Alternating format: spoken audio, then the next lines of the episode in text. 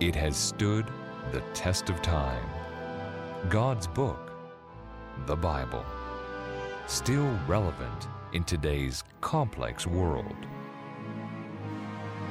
It is written, sharing messages of hope around the world.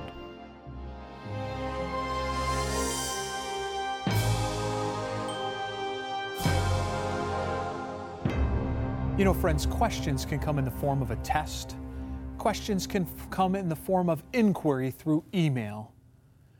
But the key piece with any question is a question deserves an answer.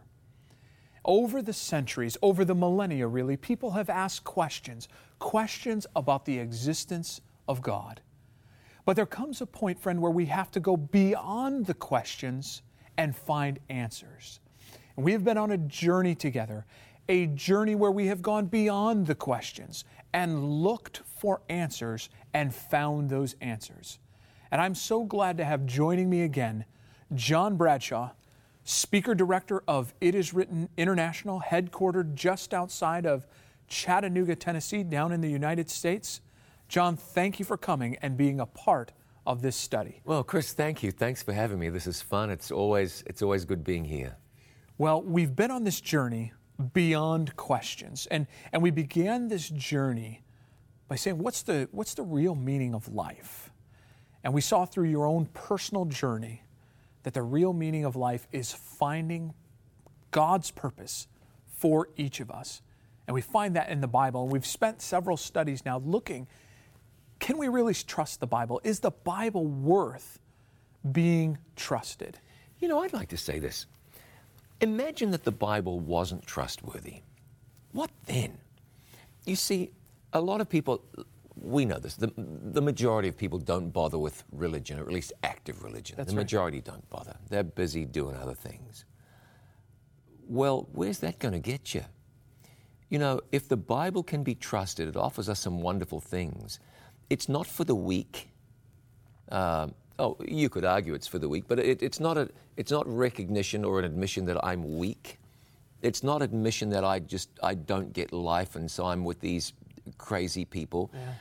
If the Bible cannot be trusted, then you're trusting in your in your beer and hockey, and you're trusting in your job and your friends and, and, your, and your own ability to navigate your way through life. Where's that really going to get you? Yes, See, if there is a God who spoke the universe into existence that's right. and who knows you and sees the future and, and raised up kingdoms and tore down kingdoms, has a special role for you in this world, you know, that's just better than wandering aimlessly along, a- along life's pathway. Now, if the Bible cannot be trusted, I- I'll be the first to walk away from it because I don't want to believe That's a right. lie. Absolutely, absolutely. But i- i- if, if you are not including the Bible in your life, what are you replacing it with? That's right. What's your, your North Star? What's the guide for your life? Yes. What is that compass? And and and you know, that is the real question as we explore this. Where else can we really place our trust? Where else? And and what I believe we would find is and I know on my own personal journey, I sought all over looking for that north star. And there was only one place that I found dependability, and that was in God's word. Now, one of the greatest boldest claims is the claim that Jesus Christ is the Savior of the world. That is bold, isn't it? It, it, it- and, and, and, and it almost, it's, it's almost so bold that some people are offended by such a claim. And you know, there are some people who will, who will reduce Jesus to just simply a good teacher of the past. And you know, I once heard a, a great apologetic, uh, Josh McDowell. He says, We really only have two options with Jesus. Either Jesus was who he said he was, or Jesus was a lunatic and a liar. No question about it.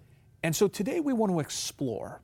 We want to explore the past. And some and, and the question we deal with is why is the past even important? We want to go to the past. We want to go to a prophecy again. A prophecy that is so accurate in the prediction of the Savior of the world coming to this earth that if we don't believe it, it is because we are conscientiously making a choice not to believe something with such precision. And so, John, we're going to go back to the book of Daniel, and we've been in the book of Daniel. We've looked at Daniel 2, Daniel 7, and, and we've, we've really just scratched the surface of those two chapters. And now we're going to go to Daniel chapter 9. And just That's an exciting chapter. It's a very exciting chapter. It's, it's really when I was making my journey to finding truth, that chapter was a key chapter in me accepting the reality that Jesus is who he said he was. And so in Daniel chapter 9, we find Daniel. Daniel, he's been through a time where his people have been captive with Babylon and now captive with the Medo Persians. One of his contemporary prophets, Jeremiah, had said that their people would be captive for about 70 years. And Daniel's looking at his watch and he's saying, Hey, that 70 years is almost up and he prays a prayer, the first part of Daniel. And if we had time, we'd go through that prayer because that's quite an amazing prayer, where he actually prays a prayer of confession on behalf of the people, seeking the answer of when the people of Israel would be delivered from this, uh, this conquering empire. And then something amazing happens in Daniel chapter 9 as Daniel is clu- concluding that prayer, he receives a visit. Not just any old visit, a visit from Gabriel. Now, this ought to be a clue about what's coming next. When Gabriel appeared in the New Testament, he came to Elizabeth and Zacharias and said, You all are going to have a baby boy. He will be the forerunner of the Messiah. Yes. He appeared to Mary and Joseph and said, your son will be the Messiah. Gabriel brings messages about the Messiah. And so here in Daniel chapter 9, I see Gabriel appear and I'm saying, somehow this is leading us to Jesus. Yes. Because Gabriel specializes in bringing messages about the Messiah. And uh, he came, he, he was, and it was interesting, he was told by God to come to Daniel. That's just an interesting thought, too. God is telling the angels, you go. Yes. Things aren't just happening. Yes. But God is behind the play and the counterplay, if I can put it that yes. way. In fact, in verse 20, and we'll just read that verse and then we'll get right into the prophecy. It's Daniel speaking. He says, Now while I was speaking, praying, and confessing my sin and the sin of my people Israel, and presenting my supplication before the Lord my God for the holy mountain of my God, yes, while I was speaking in prayer, the man Gabriel, whom I had seen in vision at the beginning, being caused to fly swiftly reached me about the time of the evening offering. And so it goes to this, and we're going to have a we'll have a whole time where we discuss the issue of prayer.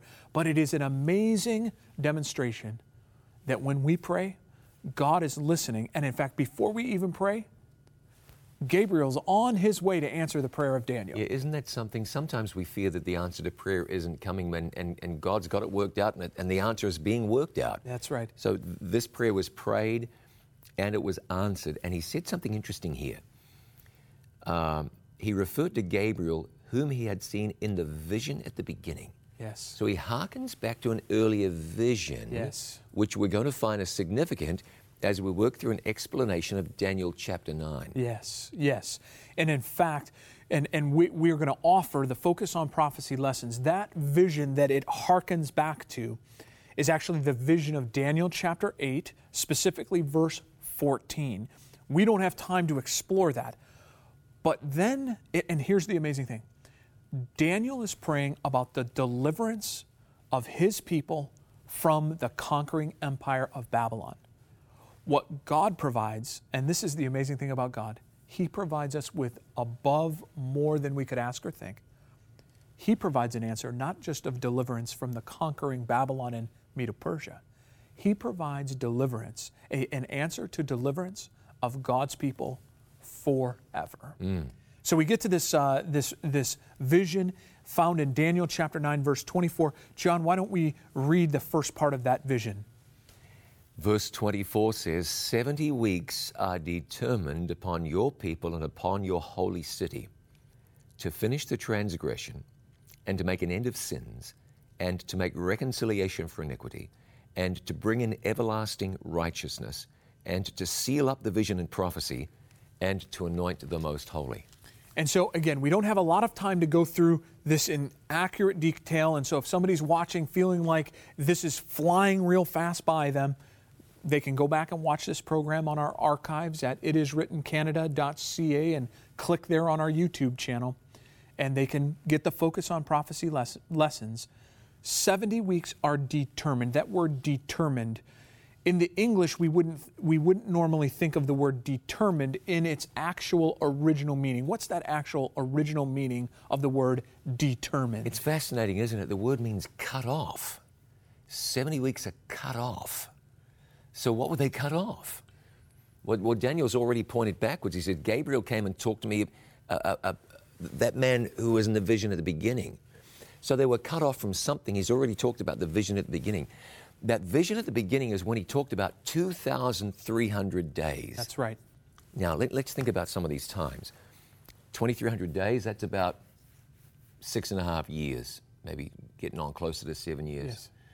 70 weeks, that's uh, a year and four months. That's right. Obviously, we're not dealing with literal time. All of that wasn't going to happen in seven years or in a year and a half. That's right.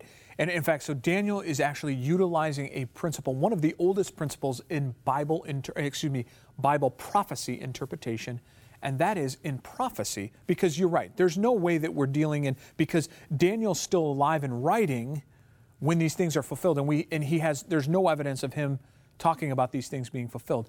Daniel's actually seeing distant into the future because we find in Numbers 1434 and Ezekiel 4 6, I'm sorry, Numbers 4 6, and Ezekiel 14 34. No, I've, I had it right the first you time. You had it right I? the first time. Yeah, that's right. So in and and we find there in Numbers 14 34 and Ezekiel 4 6, we find that in Bible prophecy, one literal day, actually, or one prophetic day rather, equals a literal year. And so we don't have 70 weeks of just a year and a couple of days, but we actually, in a couple months, we actually have 70 weeks, which is 490 prophetic days, or how many literal years? That's 490 years. Now, I'll, I'll tell you a shortcut way that I can demonstrate many people believe this principle. Now, uh, this isn't a study about the seven years of tribulation. But, but many, many Christians talk about this tribulation time being seven years. Whether it is or not is a discussion for another day but they get that from a, a period of one week. That's right. Seven days, seven years. So this is commonly used throughout Christianity. I'm not saying it's always commonly used right, but that principle, a day for a year, is solid. There's no question about it. Okay. And so 490 years are determined to bring an end to sin, to finish the transgression, make an end of sins, make reconciliation. This is all wonderful. But if we have no starting point, 490 years doesn't help us. That's Does right. the Bible give us a starting point that can give us a clue in on what this prophecy is talking about. Absolutely accurately. You can't, you can't, you can't miss this. Notice what he says in verse 25. Know therefore and understand. And here it is that from. From. There's a starting point. Okay. From the going forth of the commandment to restore and to build Jerusalem. There's your starting point. There will be a commandment to restore Jewish society and rebuild the city of Jerusalem. Okay. So, if we can figure out when the decree, when this command to go forth, restore and rebuild Jerusalem is, then we have the starting point of this prophecy. And we can find it. It's in the book of Ezra. Now, now Ezra is a lot like, oh, uh, uh is a lot like uh, Iowa. Most people just fly over it. Yes. You know? Yes. And it's a, it's a bit like that book in the Bible. I, I didn't want to point to a Canadian area because someone would say, You can't say that. We're more important than that. But you don't mind me saying that about Iowa. That's right. You just fly right, over it. Many people fly right over Ezra, but if you get into Ezra 7, you say, oh, that's why God put this book in the Bible. That's where that decree is re- recorded. And we know when it was issued 457 BC. The Persians were meticulous record keepers. So that decree in the book of Ezra, chapter 7, is anchored in history in 457 BC. That's our starting point. There you go. Now you start to add your 490 years, and you've got an ending point for those 70 weeks, which are part of a bigger uh, a prophecy itself. So if you start in 457 BC, from that decree to Messiah the Prince. Okay, now let's pause there for a minute. Messiah is the Savior of God's people, the Savior of mankind, and we're about to get an exact date for the arrival of the Messiah. Yeah. Now, now, careful, we're not predicting the second coming, That's right, the first coming. the first coming. Right, right. So let's get into this, John. Go ahead and finish that until Messiah the Prince, Shall be seven weeks and three score and two, 69 weeks. 69 weeks. Yeah. So for those that don't like math, 62 and 7, it's 69 weeks. 69 times 7 is 483. 483 years from 457 BC. 457 BC will give us the time that the Messiah arrives on the earth for the first time to save his people. Right. And so we do a little math and we have to understand 457 BC is like a negative number. We take 483 and we add a positive number to that negative number. And that takes us, now, if we just did raw math, it would take us to actually 26. But we have to understand when it was 1 BC, it did not go to 0 BC. It went from 1 BC to 1 AD. There's no zero in the calendar, no zero date. And so actually that takes us to 27 AD. Now, that wasn't when Jesus was born, that's when Jesus was Messiah, when he was anointed as the Messiah. It says in uh, Luke chapter 3 that Jesus was baptized in the 15th year of the reign of Tiberius Caesar. That's right. That was 27 AD. That's 27 AD. And we read elsewhere where it tells us that at the baptism of Jesus, he was anointed to his messiahship. Uh, uh, let me add, add something else. That was a profound point. I should have, I should have paused and said, let that sink in because that's magnificent. Right after Jesus was baptized, it says in Mark chapter 1, Yes. he went forth and he said, The time is fulfilled. What time? Jesus couldn't say, Ladies and gentlemen, I am the Messiah. It had been stoned. That's right. Instead, he said, The time is fulfilled. Those Jewish scholars were standing around looking at their sundials, That's right. saying, It's 80 20, well, you know, they, they, they, it's the year. That's right. It's, they were all looking for the Messiah. That's right. he should be here. Where is he? And That's Jesus right. said, The time is fulfilled. He was saying, I'm him, without saying, I'm him. That's right. So when he said the time was fulfilled, he was referring to this time prophecy of Daniel chapter 9. That's right. Magnificent. And, and, the, and in Galatians 4 4, we have Paul, who is Pharisee of Pharisees, Mm-hmm. which means he had studied God's word. He was a scholar. In modern day, he would be the equivalent of a PhD at the top university. Paul in Galatians 4 4 tells us that when Jesus was baptized, the time was fulfilled. This is truly amazing. Daniel chapter 9 identifies the exact timing for the arrival of the Messiah. Now, there's an additional seven years or seven, uh, you know, seven days or seven years, and, and we're not going to take a lot of time to talk about the end of that. But let's talk about this word Messiah. Why is that important, John? It, it says in verse 26 after the three score and two weeks, seven plus 62, That's after right. the 69 weeks, Messiah will be cut off. Hmm. Isn't that interesting? So after that time, I want to drop to verse 27. He will confirm the covenant with many for a week. In the middle of the week, he shall cause the sacrifice and the oblation to cease, or he'll cause the sacrificial system to come to an end. AD 27, you've got one more week of years. That's right. That's seven years. The middle of that is three and a half. That's right. You add that to AD 27, you get to 31 AD. Early, from, from late in 27 to early 31. That's right. Messiah would be cut off and he would cause the sacrificial system to come to an end. Now, did that happen, I wonder? And the amazing thing is, with absolute precision, Jesus is, as, and I like your word, Jesus is Messiahed. He's anointed for ministry in 27. And in 31 AD, he is betrayed by Judas, he is arrested by the Romans, and he is killed by actually his own people who demand his crucifixion. And while Jesus hangs on the cross, the curtain in the temple itself is torn from top to bottom. This is not human doing, top to bottom. And at that moment, the sacrificial sin, the sacrificial system ends, and Jesus has paid the full price for all our sins. Behold, the Lamb of God who takes away the sins of the world. He died, he, he, was baptized right on time. He died right on time in harmony with these prophecies. The sacrificial system ends. We no longer need to bring lambs and goats and right. whatnot to the temple for forgiveness because Jesus, the true Lamb, has died as the Messiah. No one else fulfills this. No one else comes close. No one else can be uh, hinted at as possibly being the Messiah. Jesus fulfilled it in every specification, which says to me, I got to run after Jesus and grab hold of him w- with everything I can. And here we are, and, and, and we would love to spend more time on this prophecy, but we're, we're, we're out of time. We talked about this in a previous show. Prophecy demonstrates to us that God is who He says He is. We can believe in God, we have an anchor. Prophecy predicts what's going to happen so we can be prepared. And so we so and we need to understand this. Now this is Daniel. This is 600 years before Jesus arrives. He gives people plenty of time to know.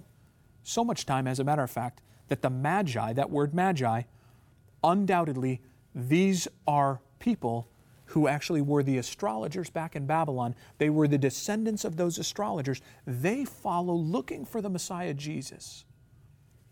And then the last piece that the day star would rise, that Jesus would rise in our heart. And so, John, the Messiah comes, and in just a, in, in just a quick summary, what does it mean that Jesus came and was the Messiah and died for me? One day, our life is going to end. If time goes long enough, our lives will end. What then? Yeah. Through faith in Jesus, our sins can be forgiven and we can receive everlasting life. Uh, Not just that it's self centered, but God is honored and God gets us and He wants us more than we want Him. Jesus, as the Messiah, came into the world so we can live forever, meaningfully in the presence of God. And there's nothing better than that. We began asking this question what is the real meaning of life? And the real meaning of life is finding joy and purpose in Jesus because He died for us and He wants to take us all the way home to heaven, a place of perfect harmony. John, this is a wonderful study. It's an encouraging study.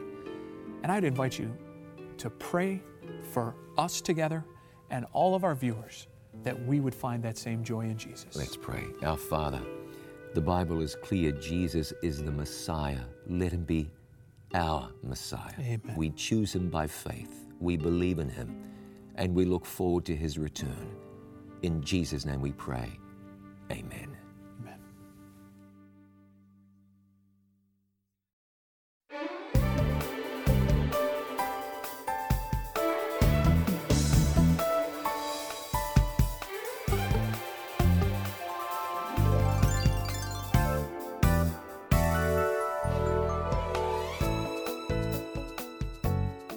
Hi, everyone. We've been focusing on the New Start acronym that's N E W S T A R T, and today we're looking at T for Trust in Divine Power. Changing our lifestyle is the hardest thing many of us will ever try to do. It's difficult to change habits that we've acquired, practiced, and polished for years. That's why it's imperative that we trust in divine power because God is strong where we are weak. Let's just recap the New Start principles. N is for nutrition. We've learned about carbohydrates, fats, and proteins. We learned that our bodies absolutely require carbohydrates. We learned to stay away from too much fat and how to incorporate more plant based proteins in our daily eating. E is for exercise. It is such an essential part of a healthy lifestyle, and we're never too old to start. Be inspired by Hulda Crooks, who started mountain climbing at age 66. What a gal! W is for water. Are you getting enough? Six to 10 cups per day is ideal, depending on your size and activity level. S is for sunshine, the kiss of the sun for vitamin D and for keeping our mood light and bright. T is for temperance, an old fashioned word for a newfangled notion called balance. It's important to have balance in all aspects of our lives. Eat, exercise, and sleep just enough to enhance your health and keep your body strong. A is for air. Your body requires oxygen in order to function. Be sure that you're living healthfully so that your trillions of cells can get all the oxygen they need. R is for rest. Are you getting seven to eight hours each night? Most of us aren't, and we suffer because of it. T is for trust in divine power. Philippians 4:13 tells us that we can do all things through Christ who strengthens us. So we know we can have a brand new start through Christ who desires for us to have good health above all things. I love that. I hope you do too. If you want additional information on how to experience a new start, visit our It Is Written website at itiswrittencanada.ca. Go to the Live Healthy page and you'll find links to great resources. Bye for now.